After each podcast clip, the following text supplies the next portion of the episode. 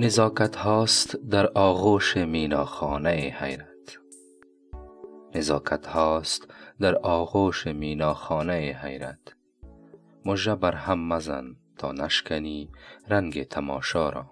وقتی که مشگان را بر هم زنیم رنگ تماشا خون می شود و علاوه باید کرد که در مینا حیرت نزاکت ها و خاصیت های موجود است و یکی از این نزاکت ها این است که اگر می خواهی حیرت محض باشی مژگان خیش را رخصت جنبش مده چه با یک مشبه هم زدن رنگ تماشا شکسته خواهد شد. و یا در مینا-خانه حیرت مژه بر هم زدن مفهوم سنگ انداختن را در این شیشه خانه دارد.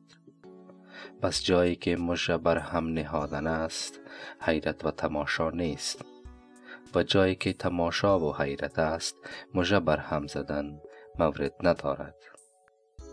در این بیت حیرت مظاهر یعنی حمایتگر و حامی مراد است.